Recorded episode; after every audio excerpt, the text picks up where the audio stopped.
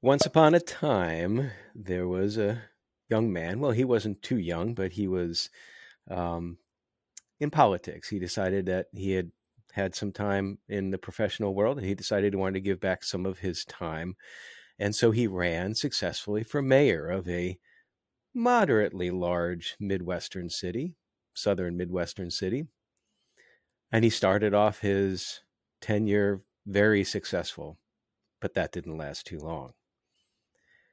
Not long after he was elected, there was a data breach. And it was very significant.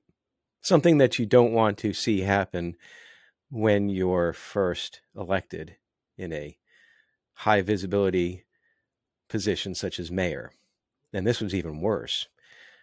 This breach involved 337,000 names and social security numbers of registered voters.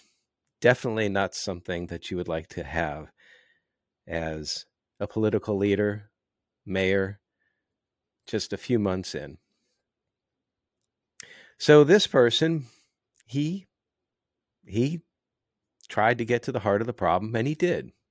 And what had happened was that a laptop had been stolen from the election commission and that laptop contained 337,000 of the records. There's a few things that are kind of scary about this, a few controls that failed. And the scary part is that perhaps maybe if just one of these were in place, this wouldn't have happened. So we'll start down the list. The first is the laptop was visible from a window, ground floor the laptop was not physically secured. In other words, no chain lock to it.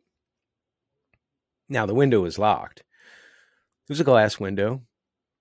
There was a glass break alarm. The alarm wasn't working.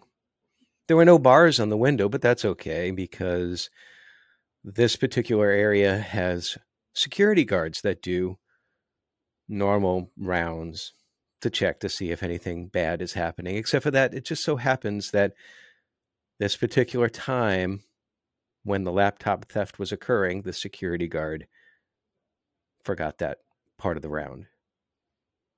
But there are cameras in place. But of course, this particular camera that had visibility for this particular window, some reason wasn't working. So those are some controls that failed. The laptop also was not encrypted. But the scariest part about this and the takeaway lesson is that there was no business reason to have those 337,000 names and social security numbers on the laptop. Now, the laptop was eventually recovered, and as with most most thefts like this, the goal wasn't the data on the laptop, but rather the laptop itself for resale value. But the damage had already been done, and the mayor needed to right this political ship, and he did two things. He convened a board of advisors to recommend what should be done and he took the advice of the advisors, which were also two things. First, create a security program that is standards based. And second, hire someone to manage this so that the program and the information would be more secure. That ended the scary time for the mayor. It seemed like that he had once again regained political favor. This seemed like a very appropriate solution for everybody. And so everybody lived happily ever after.